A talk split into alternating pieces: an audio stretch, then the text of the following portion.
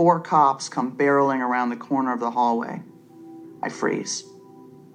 The female officer among them approaches me and asks clinically for my version of the night's events. "He kneed me in the ribs," I begin, trying to sound innocent, but my already deep voice is thick with anger and opioids, not the best quality for a wannabe damsel in distress. Also, I don't feel very high, and I'm pissed about it. The officer isn't really listening, and it's soon obvious to me that it doesn't matter what I say. I'm going to jail. I turn my head and see the other three officers down the hall talking with my husband. They are taking pictures of his neck and hands and writing things down. He holds up the knife I pulled. It's a large bread knife with a serrated blade and snubbed point. Whatever. It wouldn't have done the job anyway. Moments later, I am handcuffed. The handcuffs are tight and cold around my wrists. "You have the right to remain silent.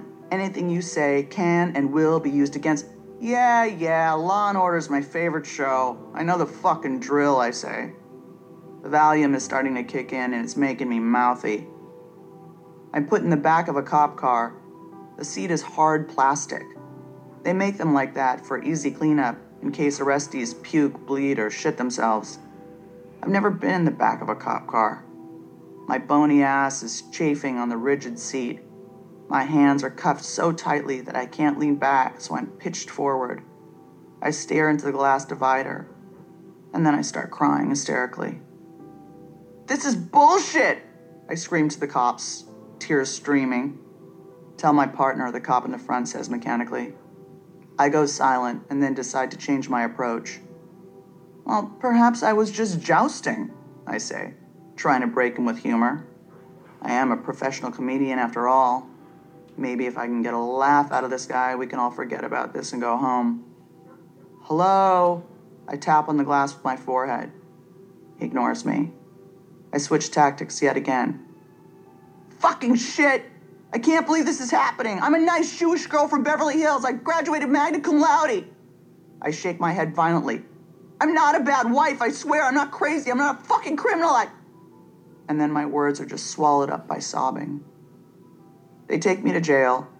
It's all a bit fuzzy because of the oxy and Valium. It's surprisingly quiet in the West Hollywood police station that night.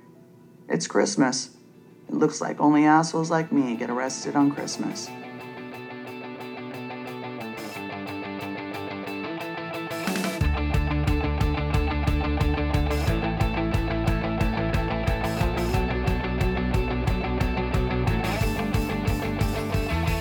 Hey there, Recovery Nation. Producer John here. In this week's episode of Full Potential Now, TED Talks with author and comedian Amy Dresner about honesty, feelings, and writing her addiction memoir. Amy's book, My Fair Junkie, a memoir of getting dirty and staying clean, is out now. Stay tuned.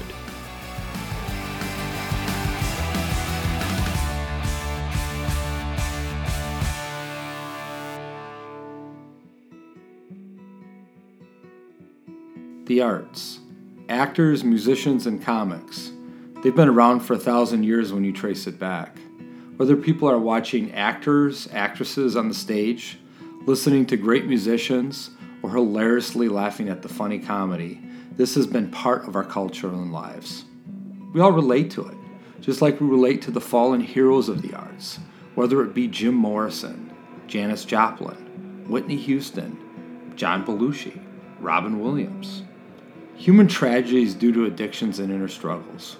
We might cry, wish that person had gotten help, or maybe even some of us didn't really even care at all and just went on with our lives. I mean, so often I've heard that the inner struggles and experiences in life is where they all drew their art from, especially like comedians, that they've used humor to poke fun of their own inner struggles and almost used it in a therapeutic way. I mean, the legendary psychoanalyst Sigmund Freud once quoted as saying, "Comedians often tell jokes as a kind of relief system from their own anxiety." And actually, I've talked to some comedians who had social anxiety and panic disorder and still did stand-up routines. So is it possible to learn something from these tragic artists' lives? Is it possible to gain wisdom from these tragedies and maybe use it to direct our lives a little bit better? I would think so.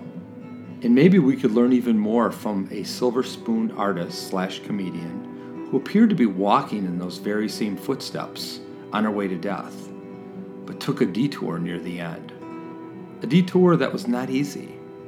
A detour of addiction to recovery. A detour of changing life purpose. A detour of changing her comic journey. What could we learn from her?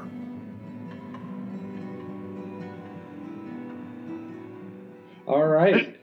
Well, I want to welcome Amy Dresner to the show. We are so blessed to have her. She's an amazing woman, and she's going to tell us a little bit about her addiction to recovery story, but she's also going to talk about a lot of other things that I think are important to recovery. So without further ado, the one and only Amy Dresner, and I'm not going to ask you to do any stand-up right now either. Thank you. I haven't done stand-up for 7 years. I mean, part of that never dies. I'm always sort of like doing corny jokes, but and bad voices. But, you know, yeah, I don't do stand-up anymore. Thank you. Thank you for not asking. Well, you know, you have a book that just came out, and I know that you're going to be, I think it's a speaker at the She Recovers, an all-female 3-day recovery event, which I've heard a lot of good things about. Yeah, I'm really excited about that. They did one in New York that was huge. They just did one in San Francisco, and they contacted me to be a speaker for the LA September event. So I'm really excited, and yeah, it feels good. So if there's someone, a woman in recovery that wants to go down, is there places she needs to go to on the web to find out about it? And yeah, I think I sent you that link. It's like they just go to sherecovers.co/LA event. Okay. LA-event. And they're already sold, I think, a third of the tickets. Oh, wow. And the thing is 6 months away. I have 6 months to freak out about what I'm going to wear and what I'm going to say. Of course, like I like to dress like a sort of like homeless, you know, bassist from Reseda from the 70s.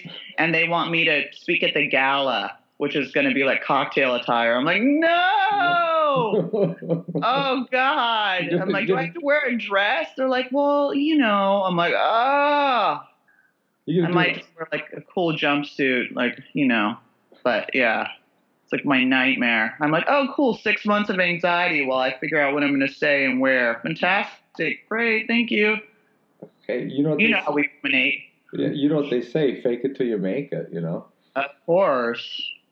So what could somebody going down for the She Recoveries event, what will they get from that? I mean, if you could just kind of outline. There's a bunch of speakers. I mean, Cheryl Strayed, who wrote Wild. There's a bunch of speakers that I should probably know that I don't. I think there's going to be – I've never done the event. I mean, there's going to be yoga. It's a 3-day all-women sort of event. And, you know, I wish I had prepared more for that. I mean, I can look on the website. But, yeah, I'm like the least important person, to be honest. Like everyone else is like – you know, much more important. Yeah, I mean, these events there's going to be vendors, there's going to be food. It's going to be about bonding and letting go of shame and women coming together in recovery from everything, whether it's like PTSD or an eating disorder or addiction, or it's much broader than their other ones. Okay. So that sounds like a great event for any woman. And I'm like a typical alcoholic. I'm like, I just know about my part. Right, you're like, tell us about the event. I was like, I should have said, tell us about you. That part. Well, definitely we'll plug it for sure. And on our site as well. Yeah, my book is like my biggest accomplishment so far, and I'm really proud of it. It came out in September in hardback by Hachette. And there's an audio version also that I narrated, and the paperback comes out in September. And I just wrote like the rawest memoir that I could write. I mean, really embarrassing stuff, because I figure if you're trying to look good in an addiction memoir, you're not being honest enough.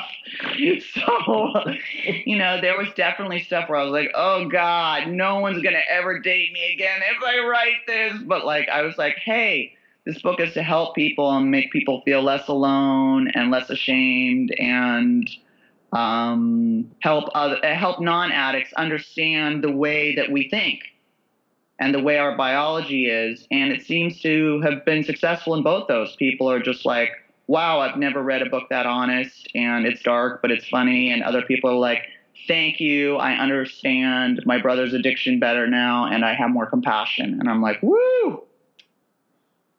Excellent. So maybe we'll jump in right there. Yeah, if you want to tell us a little bit maybe more about the book, maybe your addiction to recovery story, and then we'll jump into some other questions as well. Sure. Where's a good place to start? Yeah. The book is called My Fair Junkie, a memoir of getting dirty and staying clean, and it opens with me pulling a knife on my now ex-husband while I was high on OxyContin and being arrested for felony domestic violence with a deadly weapon and going to jail on Christmas of 2011. And I lost everything, my sanity, my sobriety, my marriage. I tried to kill myself a couple times. I ended up back in rehab for probably the 5th or 6th time. You know, still struggled, got kicked out of rehab, went to a couple sober livings, and finally just clicked. I've had time before. I'm one of these people who's been in and out of the program for like 20 years, and I've had big chunks of sobriety and then relapsed again. This sobriety feels different. So I basically had to do community labor, which is like sweeping the streets, you know what I mean? So it was like me and like 40 Mexican guys, like, what you here for, Weta? I'm here for a DUI. What you here for, huh?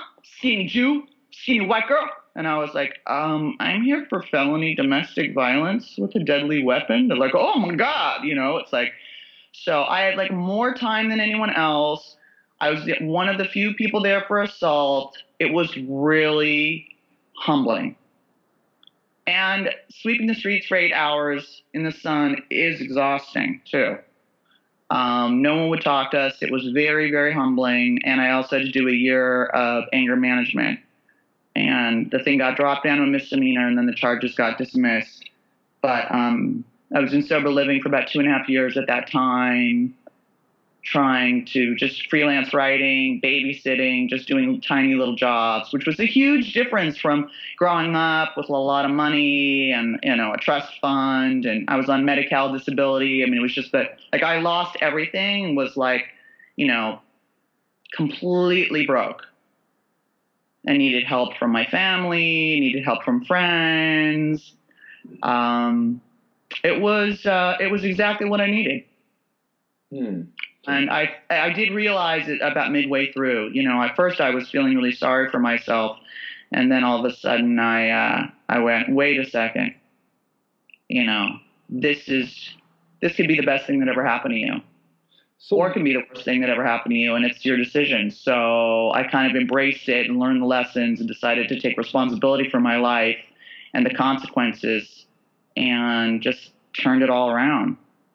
So what was different about this last part in terms of your sobriety? Because I know, so I don't even know if you know much about my background, but I've been an alcohol and drug counselor for like 20-some years. So wow. And I've worked in all the different facets, from residential treatment to outpatient, intensive outpatient, AODA, counseling, mental health, children, kids, families, that sort of thing.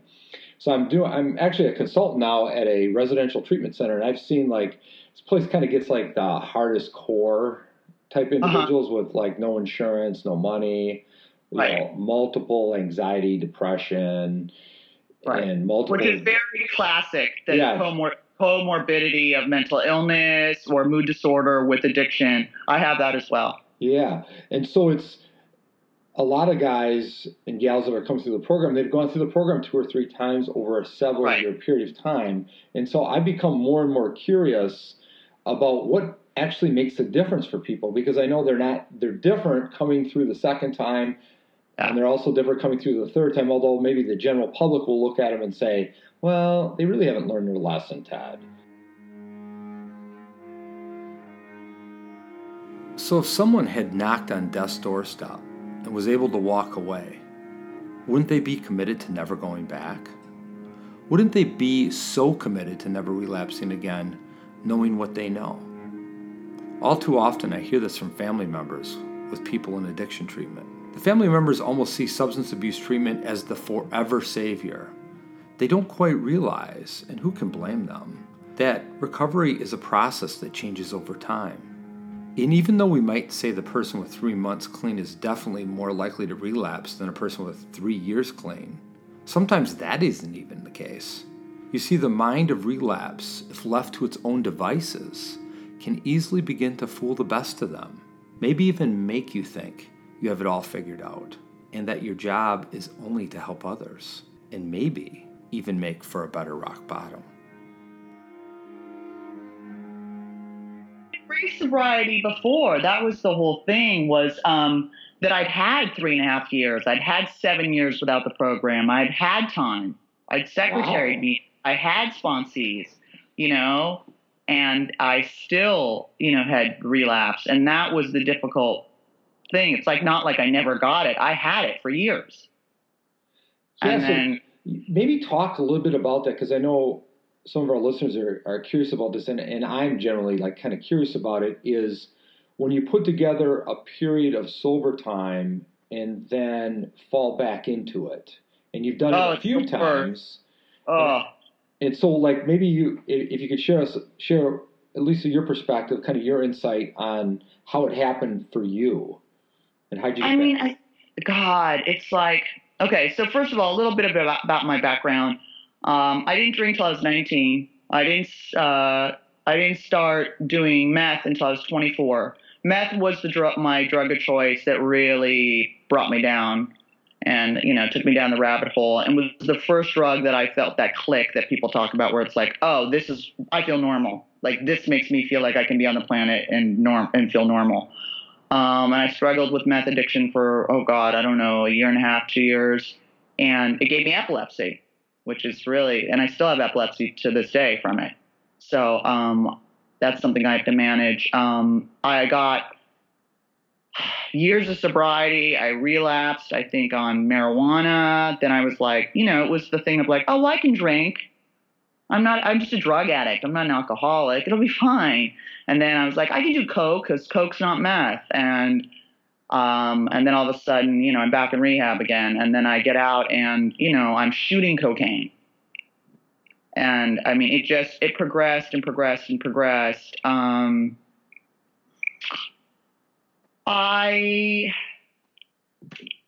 me, a big, big shift was taking responsibility for myself and becoming financially independent. Growing up with money and a trust fund and then marrying a rich guy, I wanted the world to take care of me. I wanted the world to fix me. I didn't know how to fix myself. I thought I was broken. I was different. My feelings were too big. No one understood. You know, I suffer from a lot of depression. I've been 5150 4 different times. I tried to kill myself 3 different times. So, you know, there were times when I just was like, times that I thought the relapse would be different, and there was also times when I knew it wouldn't, and I didn't care, which is really terrifying, you know? Yeah. The last relapse was a result of being put on OxyContin for an injury. And I was just in a, you know, marriage that was crumbling, and as soon as I thought it wouldn't be a problem because I never liked opiates. And as soon as that stuff hit me and that sort of veil went up between me and the world, and I felt that like, oh God, I don't care about anything. Like, I feel numb, and like, I feel, you know, that shield goes up where you feel insulated from the world and your feelings and what anyone thinks about you. And then it just became sort of, I started to abuse it immediately. And now I know that with my genetics, like, that's everything. You know, I drink 3 yerba mates. I have a, you know, coffee with, you know, 5 extra shots. I mean, you know what I mean? Like, that's kind of my thing, you know, it's just like extremism. But for me, I had to lose everything. I had to lose everything to really get that shift. And I hope that other people don't. I don't think you have to lose everything to get that shift. Yeah, that's what I kind of wonder about that, because I've met some people on both sides of the fence. Most of the people have to lose everything and almost like kind of talk about this kind of similar story. But there's other people that haven't had to lose everything, and they've sort of figured it out along the way. And then just working with people, I'm just like, what is the magic medicine in terms of like helping people kind of understand and not rationalize it all out or move over to a different drug to sort of like think like, hey, I can get away with this. I'm not addicted to cocaine. I was addicted to meth, or I was addicted to painkillers. And now what we see a lot in terms of just what the research shows is we have a lot of people now on Suboxone. Yeah, that's, I don't know about how I feel. Like, I think that's rated as a short-term thing, but in terms of long-term, I'm kind of like, Yeah, but a lot of what we're seeing now is a trend towards a lot of people that are on that. We're seeing a high incidence of marijuana and alcohol use/abuse with that particular. I'm not surprised. I had a sponsor who was on Suboxone, and I was like, do you have a personality? Are you in there? Are you a zombie? Like, she seemed she was nodding off in meetings. And I just was like, you know, I really, really want you to titrate off that within a year. I don't want you to think that you need that crutch to stay sober. I think for a short term, it's great. I think long term, it's, you know, that's my opinion. And I'm not a doctor, and I'm not a psychiatrist or whatever. But I think that for me, a big thing was realizing that I could tolerate my feelings. Like, I didn't have to run away from my feelings. You could tolerate your feelings like a normal person. And yes, they're big. And yes, they're painful. And you can get through them without picking up. And realizing that, you know, the urge will come and you still don't have to get loaded. Like, the urge is going to come and you can wait 20 minutes and it passes whether you use or not. But if you use, then you open up that vortex and then you're on a bender and it's a nightmare. Mm-hmm. You know, that was the big thing, was just – also just sort of assigning myself an identity of I'm not broken. I thought it was eternally broken. And, I mean, I'm not a big one for anonymity, and it's like, I am in 12-step program. I'm in AA. And it's like, you know, the steps really helped me more than therapy. I got to see myself and who I really was. And, I changed a lot of characteristics that were, you know, when you change yourself, everything changes. So I had felt trapped by myself in my life. And then when I did some program work and sort of really worked on behaving differently, you know, fake it till you make it, and realizing also that, like, you know, I was waiting for the feelings to change before I took action. And that's the wrong way around. You take the action and that changes the feeling. Oh, that is so, so profound. The more I think about that, I mean, that just totally like resonated with me. I'm like, I hear so many people, you know, say that one more time, because I think like that is so important. Like, it's so simple, but yet it's so deep, and so you can be so successful. It's so hard for addicts because we're so pulled around by our emotions and we think we are our emotions, and our emotions are true and all that kind of stuff. And it's like, so I was waiting for my feelings to change before I took the action. Waiting for your feelings to change? Yeah, before you take the action. Before I took the action, you know what I mean? I didn't feel ready. I didn't whatever. And it's like, you will wait forever. You take the action, and that changes your feeling. Oh. And that's the way the brain works. You can change your feelings through action. And it's like, you know, that was a huge thing. I mean, you know, my father used to say to me, what did he say? Stability doesn't create discipline. Discipline creates stability. And that's the same idea of like me waiting to feel okay to do anything. And it's like, it's the doing of things and having a routine and having a structured life and making yourself go to the gym and go to meetings and do your job and write or whatever that creates the feeling of self-esteem and stability. Did you got to write on this. This is like, so I haven't really heard it packaged in this way, but it is such a good package for anybody because I can just see it, because you're waiting for your feelings to change. Then I'll go to a meeting. Right. So I'm going to sit around and wait. Yeah, I'm not really...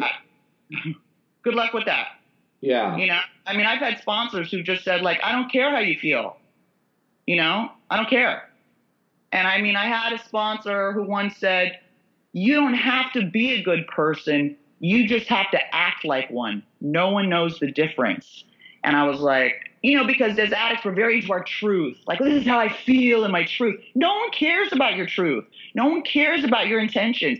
Action is character. The more you act a certain way, you become that way. You change your neural pathways. You know, now I am someone who's responsible, who's on time, who people can rely on, who, you know, and I've created a life that's worth staying sober for. And that's a huge thing. And it's like, I mean, I think meditation helps with that too. Although I stopped doing it because it made me feel too good, which is so alcoholic, right? It's like, oh, this makes me feel great. I'm going to stop. But what, so alcoholic, oh my God. What meditation can give you is a sense of yourself separate from your thoughts and your feelings. Because I always thought I was my thoughts and my feelings. And so you get to sit there and you have a sense of yourself and you see these thoughts going by like leaves on a river and go, oh, that's interesting. And you don't have to jump on every thought or feeling. I mean, you have 40,000 thoughts a day. So it's like you get to decide, you know, whether you want to get on that thought or feeling and go on that ride, wherever it's going to take you. Or you can just wait for it to pass, which it'll pass. So that's been the big thing is like, I really think that it's cognitive behavioral therapy. It's acting yourself into right thinking. And however you want to do that, I mean, I happen to do, you know, program, but like however you get sober is great, but that's what I needed. Yeah. Yeah, that totally. So this morning I wasn't too far off from in my own life. So not being in recovery, but getting up, feeling a little bit under the weather, haven't exercised in a while, I'd rather just skip it. So I get on the bike, exercise for like 30 minutes, not happening, kind of like it's not happening. I got to get off this thing. And then I decided to volunteer for my little guy's third grade class to help the teacher out. So I was thinking about it. I was like, I think I'm going to cancel because I can always do it next week. Right. You know, just do it next week. I'll feel better. When I feel better, I'll do it. There you go. There you go. So I ended up going, and I had a great experience. And it actually shifted my mood. There you go. And so, exactly. So like, it's like, so even though, like, we're talking about, like, recovery, how good this is, I think this is actually good for just anybody. It is, and it's really hard. Because when you're in it, you just don't want to do it. And like, especially when you have depression, and I have depression, you know, I've struggled with depression, and there's times I can do it. And there's times where I'm like, you know what?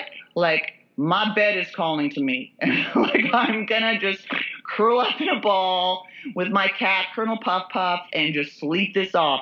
And sometimes, you know, that's okay. Like, you know, you can unplug and replug, like, you know, but a lot of times I found that, like, you know, whatever I've dreaded doing, you know, it's like going to a party. You're like, oh God, I don't want to go to this party. Oh, and then you go and you're like, oh my God, that was so much fun. You know, it's like, you know, always, even with the gym, you're like, oh, I don't want to go to the gym. And you feel after you're like, I feel so great. Yeah, I'm totally pumped up for this day. I can't believe how good I feel. Every day, it's like, you know, our brain plays, you know, tricks on us, and we're really dictated by our moods, and it's like, you know, if you're dictated by your emotions, you're just going to be pulled by, you know, a leash in different directions every day. And that's sort of what happened to me until my 40s. I just wasn't creating anything. I wasn't doing anything.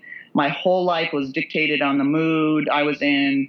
And I finally was like, this isn't working. And that's what I learned in community labor. Like, I don't know that the criminal system is for everyone. And it's certainly not what I had hoped was going to be my turning point.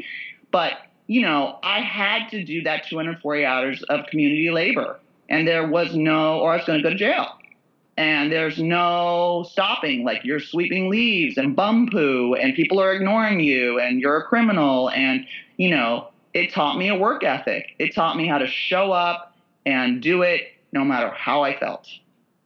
Wow. So you didn't plan it out when you were like 12 or 13 years old saying my transformational life will be in my 40s when I'm on a work crew in the hot sun. Look, this is good. Beverly Hills, is good. I actually got a comedian to laugh. Yeah, that was not on my, you know, on my list when I was growing up in Bel Air. I wasn't like, you know what? I'd love to be on a chain gang one day. That like, would make my parents so proud. Like your bucket list, like your 100 things you want to do by the time you die. But you know, it was the best thing that ever happened to me, and but I also decided it would be.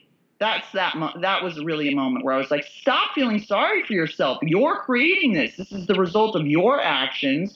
You know, like, hey, man, like you, like there's a pattern following you and it's you. Like you need to really do things differently because, I mean, I was really getting, it couldn't gotten much lower. Like when you're in a sober living for 2.5 years, in your 40s, on Medi-Cal disability, sweeping the streets, like that's pretty bad. Yeah. Wow, an amazing journey though to come back. I just can't. As we kind of talk, I'm really like thinking of because I think of I probably work with. I was on a podcast, actually interviewed on a podcast like a couple of years ago, and they said, Ted, hey, how many people do you think you probably worked with the last like 20 years? We like kind of calculated it, you know, as best we could on air, and it probably came out to like. Probably like 20,000 people. I've sat in a room with like 20,000 people with addictions. And what's amazing about how you're resonating with me right now is this awesome piece of accountability. Like quit blaming it on everybody else. Quit blaming it on your emotions or this or that. But like, hey, you're in control of it. Yeah. You're in control of it. Well, it's like, you know, it doesn't matter whether, you know, you got beaten and like, you know, it's genetics and it's da-da-da. It's your problem now to fix. No matter if it's your fault, if you created it or not, like you have to fix it, you know? And I think that, you know, I had to get to the place where people were done with me. You know, my dad was like, you've drained me emotionally and financially for years. I'm over it. I'm over the roller coaster. Call me when you have good news or don't call me. Hey, I know this is a total side note, but I was just in a conversation with a family just a couple of days ago, and they had, this guy's like 21 years old, and the mom and dad had bailed him out just like for the last 3 or 4 years because they just didn't want to see him end up in jail and have bad things happen to him. And you're kind of touching on this kind of area, but what would be your advice, having been on the other side of it, to parents out there who are thinking, you know, they're going through this with their child. Such a difficult, I mean, because my parents never abandoned me.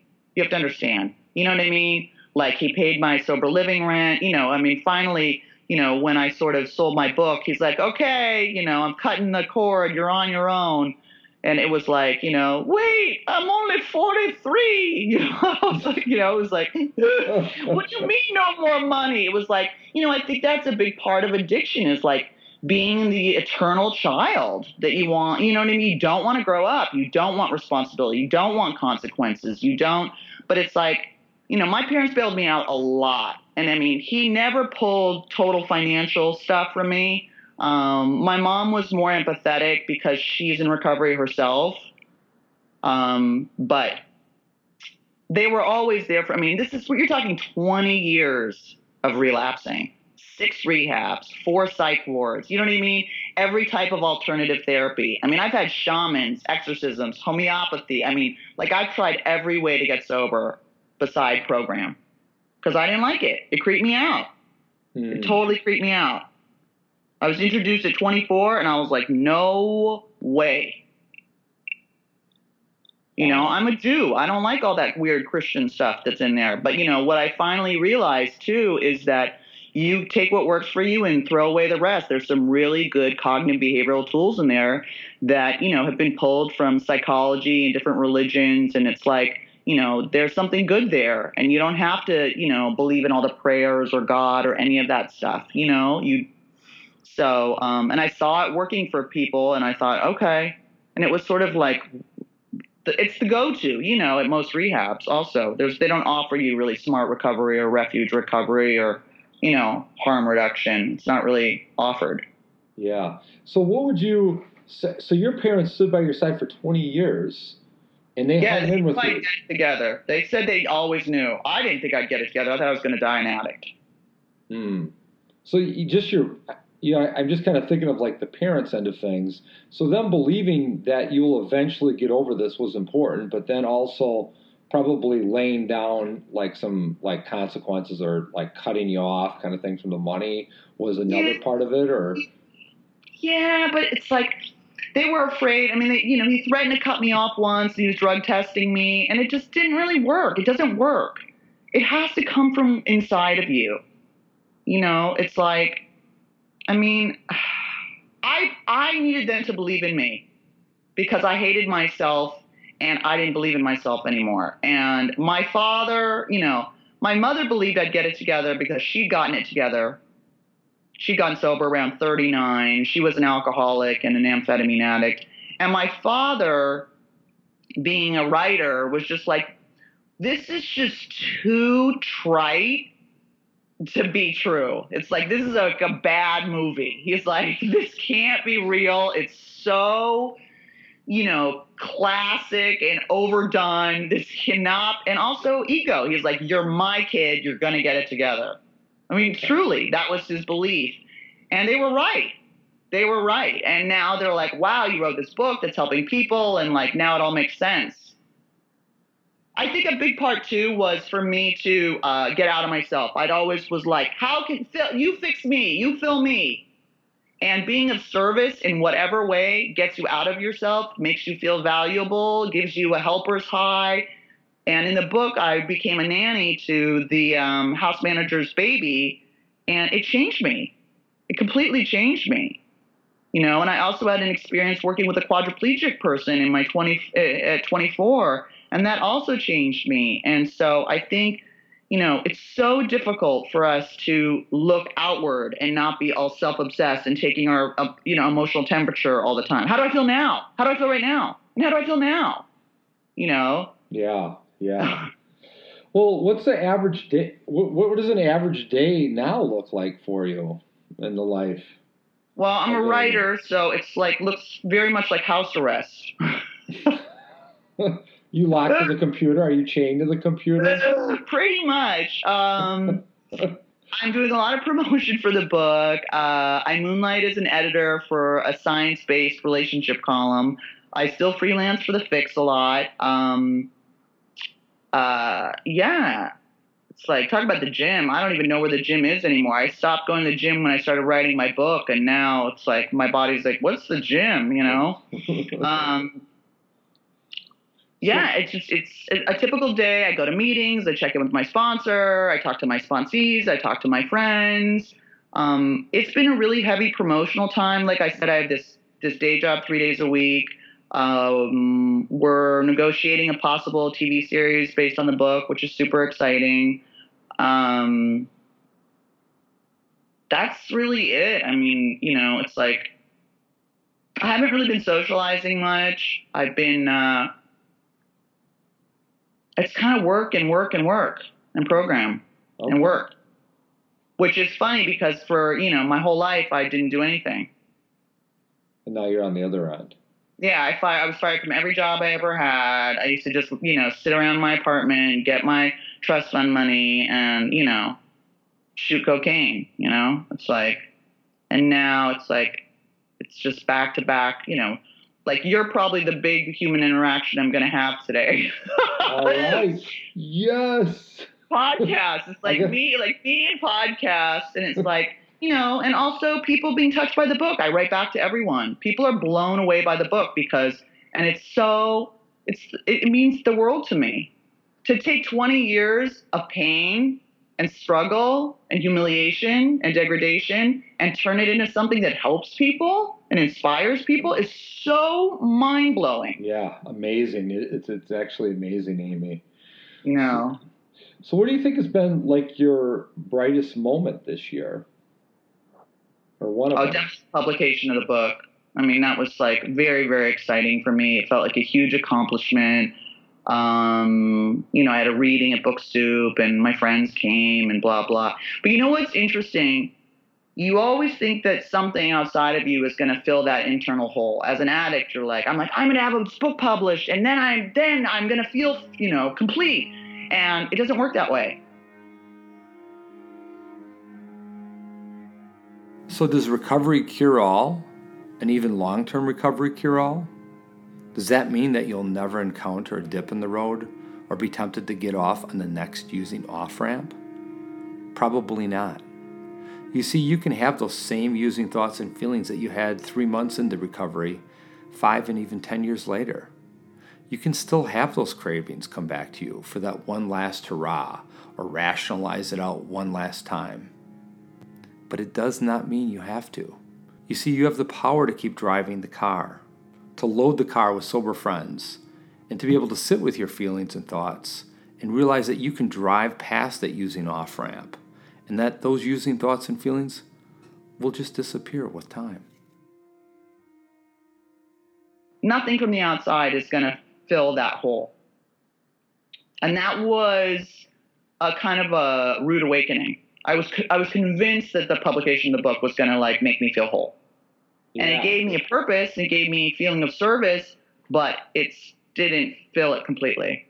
And I was like, oh, it really is an inside job. Oh, God, you know? Yeah, so how did you, because this is, like, current stuff, so how did you navigate that territory where you were, like, looking forward to the book, it comes out, it's like, oh, yeah, I've done it, I'm whole again, and then you're like, well...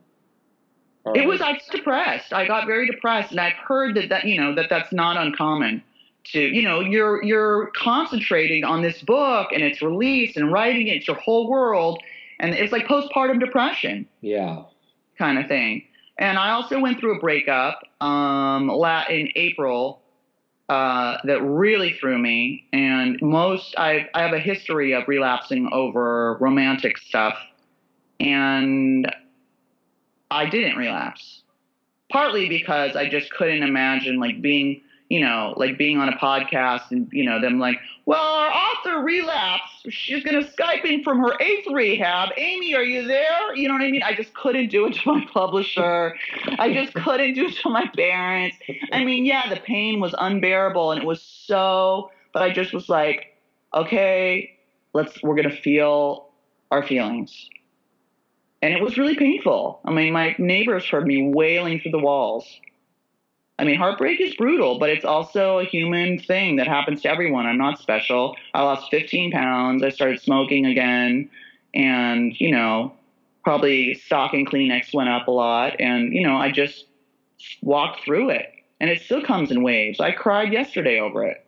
Oh, I absolutely just love this, Amy. I mean, because, like, so often, you know, we hear the upsides of recovery and that, you know, you kind of, like, set off into the great, you know, the great yonder and everything's all good. But here you became accountable. You reached your rock bottom. You became accountable. You did all the things you needed to do to get in recovery and get back on track. And then you decide to take all this pain from 20 years, roll it into a book, which probably took a ton of work to do. Get excited about its release date, focus in on it. It gets released, and then get depressed, and then endure a relationship breakup. And then almost like, I like that you talked about, like, hey, I just cried yesterday, or, you know, a month ago I cried over, like, losing this relationship, and that's always been hard for me. Because I think ultimately, like, life is kind of it has its ups and downs. Yeah, my mom broke her hip. She's in a skilled nursing facility. That's super, you know, she was on oxycodone. I went to visit her. It was super triggering. You know, I also used a lot of drugs in Santa Fe. Santa Fe has a huge, I know you think, I'm sure you know, New Mexico has a huge drug problem and overdose problem, but I went to be of service to her.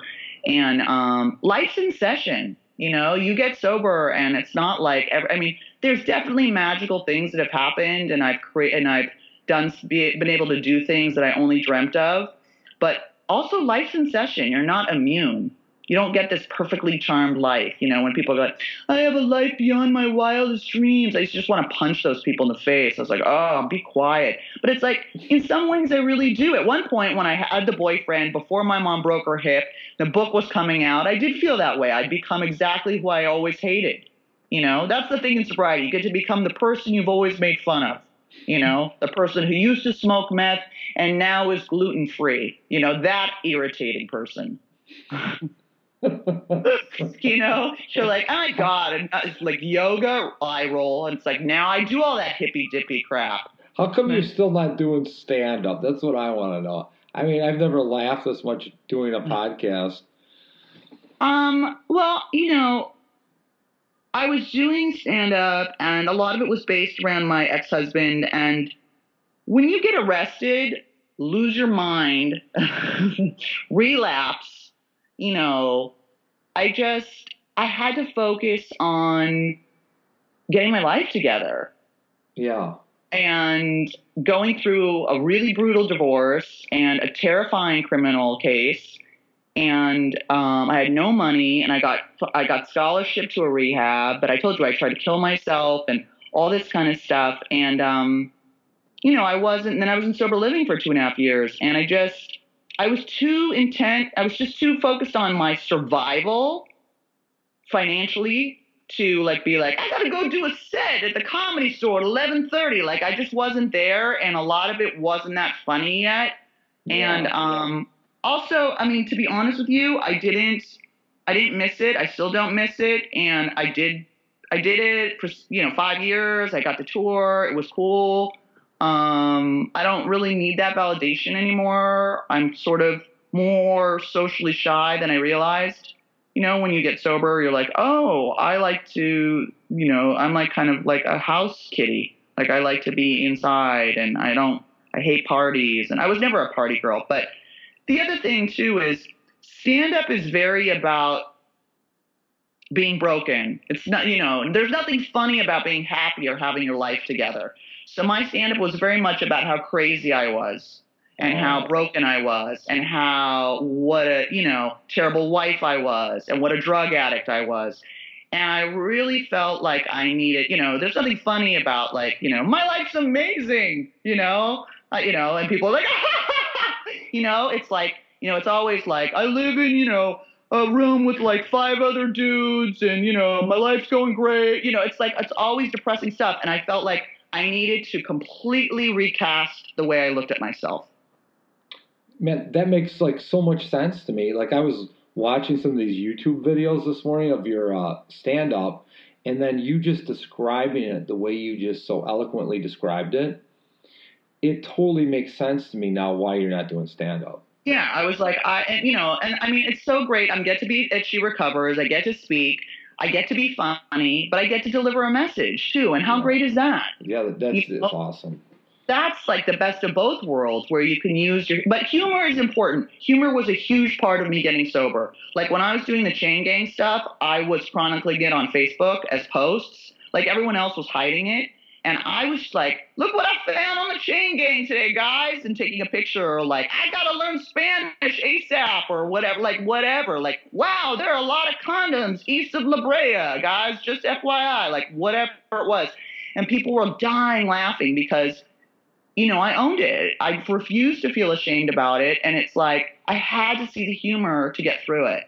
And the popularity of those posts regarding the chain gang is what gave me the idea for the framework of the book, which is the chain gang and then seeing things, and they create flashbacks, like seeing a syringe, and then I flash back the first time I shot up, you know, that kind of stuff. Yeah. My cat just decided to join us. Oh, cool. All right. I love kitties. Hold on for a sec. He's down here. Can you see him? Oh, what a cutie. Maybe this should be like the podcast. We'll just splat the cat. Have you seen my Instagram? It's all pictures of my cat. Everyone's like, for like You really need a PR person. Like your Instagram, you're like pretty good looking. Like your thing is all Colonel Puff Puff. I'm like, oh God. Here, hold on for 1 second. He's gonna meow.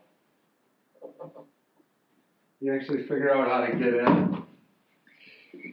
Totally something you're not supposed to do on a podcast, but hey, we'll do it. I think so. I think for, you know, like with the people you work with, it's like you can change. You can absolutely become a different person. You're not stuck with who you are. You're not your past. You're not a bad person. You know, you've got to really just chuck shame out the window, you know, and just go, hey, I did the best I could with the tools I had at the time. And that's it. And change is hard, but it's totally possible.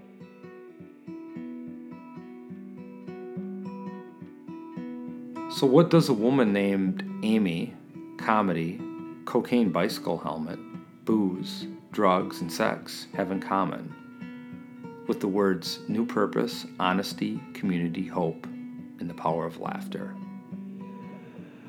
I'll give you the short answer. Amazing woman in recovery. It was like you're on an evolution, but you embraced where you were in the moment and took responsibility and accountability, stopped making up the excuses, but that didn't necessarily lead you to the promised land, like right then and there. No way. It took a little time, but you still, you know, you fell off the horse, got back up on the horse, fell off the horse, got back up on the horse. Oh, for 20 years I've been doing that. Yeah, you can't give up. And it's like, I think that's a big thing is like, letting your ego go. And also just because, like, how many light bulbs? It's so stupid. It's such a cheesy example. But, like, how many light bulbs did Edison make that did not work before he made the one that worked? Yeah. Like, you know, you just don't know when it's going to click.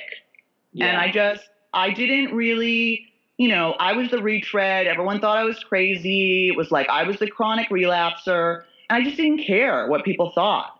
I was like, I'm not interested. I'm here to save my life. I'm not interested in being queen of the drunks. Like, who cares? Yeah. You know, I didn't get caught up in that game of that hierarchy and that ego and all of that kind of stuff. And it's like, you know, there's something else in the book. And, you know, it's embarrassing enough to be a female perpetrator of domestic violence. Like, that in itself is super rare. And I'm like 115 pounds. Like, I'm tiny, you know, but during this recovery, in the early days, I became a sex addict and I think that that's all part of alcoholism, which is like, how do I get out of my feelings? You know, how do I check out? How do I get dopamine? And that was something I chronicle in the book, and it was really, really difficult to write about and very mortifying. But you'd be surprised how many women have contacted me and been like, oh, my God, thank you for talking about that. Oh, that's awesome.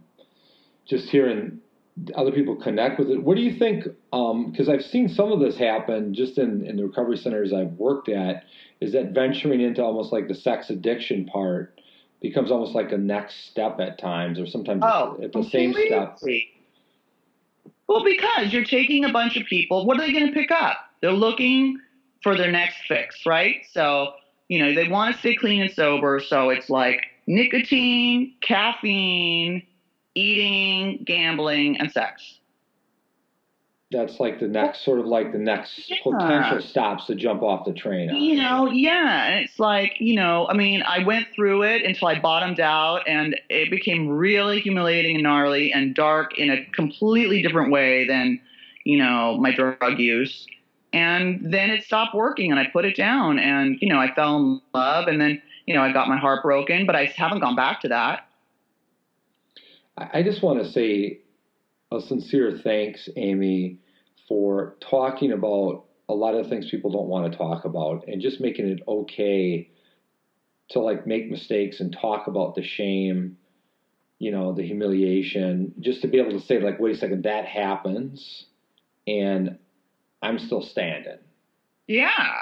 Like the Elton John song, I'm still standing, you know, it's like, yeah, I mean, you just, you know, my father's like, you're unbreakable.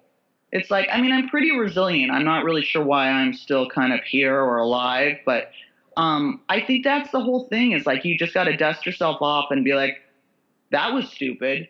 you know, and okay. And it's like, everyone has their own process. And I guess also, like, we are very, as addicts, we're very sensitive, and we're, you know, we can fail spectacularly. We are really powerful and manipulative, but if we can rein that power in for good, we can win every race. Like, that's been my experience. Like, if you can take your compulsivity and your intensity and move it from drug addiction to your passion, wow, no one can compete with us. Things could really take off. Yeah, I love that. I love that. Yeah. Well, what do you think are the key areas to promote change while in recovery?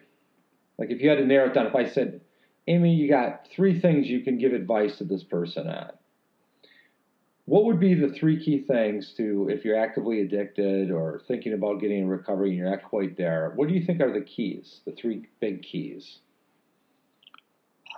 And you can make them up if you don't know them, if you don't have any idea. Is there a right answer that I should know? I like the idea of just, like, totally making something random that doesn't even fit. You're like, Ted, that's not even related to recovery. For me, when I was in my active addiction, I needed hope. And I remember that my friends all thought I was going to die because I was shooting cocaine with epilepsy, which is super stupid. And I would have a seizure, and instead of being like, hey, I shouldn't shoot cocaine, I actually shot cocaine wearing a bike helmet so I didn't crack my head open, which was my answer, which is, like, so classic addict. Like, how do I get what I want and avoid the consequences? You know, you don't even think that's funny. You're so horrified. No, you know where I went? In my mind, I was picturing of you with the helmet on for some reason. Like, I totally, like, lost the whole rest of this, which is ultimately the seriousness of it all. Like, I'm cocaine, I'm having an epileptic seizure, Ted. And in my mind, I'm, like, thinking, I'm imagining you with this red helmet. And it was my other epileptic friend gave it to me. He was in the program, and it had a horrible, I hate the Grateful Dead, and it had a Grateful Dead sticker on it. But, like, you know, I mean, it's in the book, you know, every time I get stressed out, before my seizures were really controlled with medication, I'd have it, you know, if I got really upset, I'd have a seizure. You know, my mother used to be like, honey, you sound very upset. Would you please put your helmet on? Like, for real, you know? Oh. So anyway, my friend got someone else who had, I guess she had 3 years sober. She had had a stroke smoking crack. She was in her 20s. Her parents had bought a grave plot. They were so convinced she was going to die. And they said, my friend said, will you just talk to this girl? And I was high when I talked to her, but I heard myself. And I heard that she was as bad as me and that she got better. And she's like, come meet me at a meeting. And I agreed. So I think connection is super important, to not feel like you're alone. You're not alone in this. There's so many of us out there that have this. And it's like, I think loneliness is such a core part of my addiction, feeling lonely and different and displaced and not sort of knowing how to navigate in the world. And I think that despite how much I can be a loner, like, community is so important. And that's what's cool about programs, you know, 12-step programs, is the fellowship. I mean, yeah, there are not cool people. It's a microcosm of the real world. So there are great people and there are less great people. You know, but having other people who get you is amazing. That's super good. So we got hope and connection, and what's the third pearl of wisdom? I mean, these are powerful pearls. So, man, I mean, this is like great for the listeners. What's my other thing? You know, getting a cat. I don't know. No.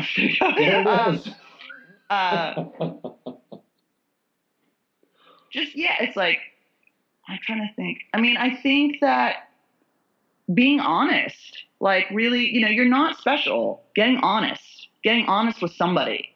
Like, there was a psychiatrist that I saw in my 20s, and I was high the entire time I saw him. I used to snort crystal in the bathroom before I would go see him, and he didn't even know. And I never told him. And it's like, no one can help you if you're not honest about what you're doing. So it's kind of like, I just love those magical three words of wisdom. I mean, it's so like simple, but like super tough to follow through on. But like, where else is it going to start? But like honesty. Yeah. Tell, you know, if you relapse, be honest about it. Tell your counselor, whatever, like be honest. Don't tell them what you think that they want to hear. Be honest. Hey, I want to use. I mean, that's the other thing too. It's like, you can stay sober even when you don't want to. I have. I haven't been like, I love being sober. Like every day of these 5 years, there's been times where I was like, oh my God, I want to check out. Yeah. I still have using dreams. And it's like, you know, knowing that you can have a feeling or an urge and you don't have to act on that. That's been the key too, you know? That is powerful, because that builds probably confidence over time. Well, yeah. And then you're like, oh, here it comes again. And I've gotten through the other one and I can get through this one. But if you cave every time, then you never have the experience of getting through an urge or a really big emotion without using. You just don't have the experience that you're that resilient and that it passes. That's the thing. We think, I feel this way, I'm going to feel this way forever. And that's just not true. Everything passes, the good and the bad. You know, this is amazing from the standpoint that, and I hear this so often, like zillions of times, is like just the fear of, I'm going to get triggered, I'm going to have a craving, and then I'm going to go use it. It becomes like this like storyline. Of course. And so the idea is like never to have a craving. I never want to have one because I'm going to go out and use. And really what you've done is you flip that upside down and said, actually, you actually can get through it, and it's going to build confidence over time. Don't walk around afraid to experience it like to the nth degree, but like if you can successfully get through it, that's actually going to pave the way for confidence and success down the road. Absolutely. And it's like, you know, the whole thing is like, you know, you can have a thought and you don't have to feel bad about it and you don't have to follow through on it. You can call someone, I totally want to use right now, and be babysat or go to a meeting or have someone talk you down, you know. And like I said, you buy yourself 20 minutes, it passes, but you can't be like frightened of your thoughts. You're going to be triggered. You're going to want to use. We're addicts. That's our nature, is to check out. So it's like, you know, being able to like, you know, accept that, not feel shame about it, not feel guilt, not feel like they're not working a perfect program. I had a dream about smoking crack like 3 nights ago, you know, and I was like, oh, that's interesting. You know, it kind of freaked me out a little bit, but I was like, okay. You know, so it's like, yeah, you can't be afraid of life. You're going to be in life. You're going to get triggered. Someone's going to have a drink. Someone's, you know, and also you can remove yourself from the situation. That's the other thing, is being more self-protective. It's like, you know, protect me from what I want. We're, you know, very attracted to things that aren't good for us as addicts. Well, I want what I want. It's like, you know, at some point you need to become your own parent and go, that's great, but that's not good for you. That guy, that whatever, and not go there. It's taken me a very long time to do that. Well, well said. Well said, and very powerful, I must say. I mean, this is like great, great words of wisdom. And you're just so honest and upfront about it that I think that, I mean, even if you're not in recovery, you're here with us, it's like having a community of support, having hope that maybe you can be something and that something your life could turn out to be happy and decent. And then, you know, what was the third one? We had... I even got sidetracked. So we had hope. What was it? Community and honesty. Honesty. You don't have an excuse. I've done a lot of drugs and honesty. Oh, you remembered. Okay. Yeah, you got to be honest. I mean, believe me, you haven't done anything that that someone's going to go, oh. You know, everyone's had those feelings. Everyone's done that stuff. No one's a saint. Like, who cares? Like that, just let that go, you know, screw shame. It's like, whatever. You're not your past. You're not what you've done. I love that. I love that. I mean, I dedicated my book to anybody who thinks it's too late. Very well said. Very well said. Well, we're going to begin to kind of wrap things up. Anything else you want to say? I have this speed round or lightning round, I call it, where I ask you 5 random questions and you just respond. Jesus Christ. Okay, go. Well, Yeah, I thought you had like the right answers. You were like, if you don't know the answers, I'm like, oh my God, is this a test? You go, hit me. All right. Most awkward scene on the comedy stage. Oh God. When I talked about my suicide attempt on stage and nobody thought it was funny. People were horrified. Suicide is very hard to make funny. Very hard to make funny. Brightest moment on the comedy stage. Like the best moment.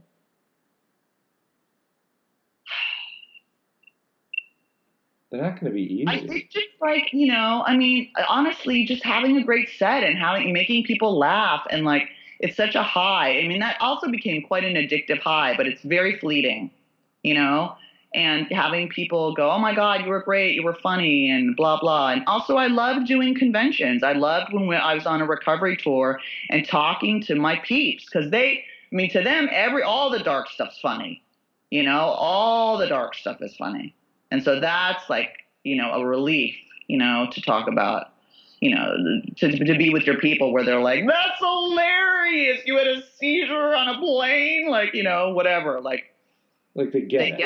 Yeah. Yeah. They get it. Oh, you know, you screwed a stranger in the back seat of your car, you know, like awesome. Just after you left a slaw meeting, you know, whatever. Favorite food. People are just horrified. They're like, oh my God. You know, they're like, you shot coke in your neck? Like, oh my God. Or even pulling a knife, you know. Like, you know, I even say this, I'm like, I don't use knives now. I only use chopsticks. Everyone feels safer around me. You know, it's so stupid. It's stupid. I love it. Favorite food? Sushi. Sushi. And yeah. Worst dish you ever had at a restaurant? Worst dish? Yeah. Good Lord. I mean, okay, I had Israeli food a week ago, and it was really good going down, but let's just say it didn't sit that well. Didn't sit that. You know what I mean? Like, I was like, oh, Israeli food. I'm half Jewish. This should be terrific. And my stomach was like, oh, girl, I don't think so, you know. Nice. Final question. Are you ready? I'm ready. Most profound moment in your recovery?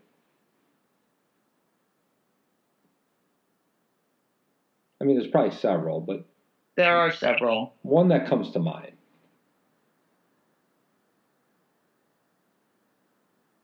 I mean, the one that really comes to mind is the moment where I had my epiphany sweeping the streets, to be honest with you, where I really decided, like I said, I was like, okay, you know, I mean, there's a Will Rogers quote in my book, and it's like the worst thing that happens to you can be the best thing for you if you don't let it get the best of you.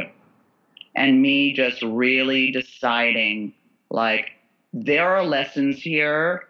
This is my responsibility. I need to change everything. Who I am and how I approach life is not working.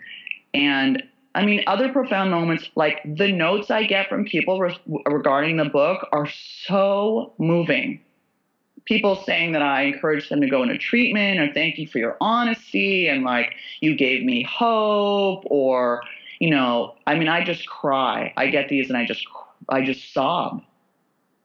I mean, being of service is just like, I mean, changing someone's life like that, you're just like, I mean, to go from being a warning to being an example and some say an inspiration is just so mind-blowing. You know? Yeah, that's like, thank you for giving me the effort to, you know, save my own life. I mean, that kind of stuff where you're just like, whoa! I mean, it's just like, I just bawl and I'm just so grateful and I write to everyone and it's incredibly moving. And I think that that's the big thing. It's like your past can be an incredible tool that helps other people. So don't be ashamed of it. Well, with that, we salute you, Amy. Thank you for coming on the show. Thanks, Ted.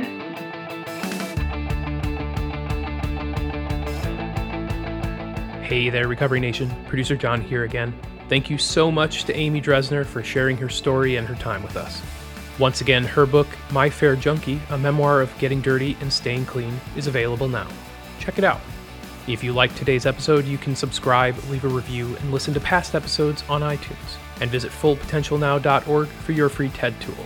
This episode featured music by Pat Reinholtz and me, John Procruzzi. Thanks for listening.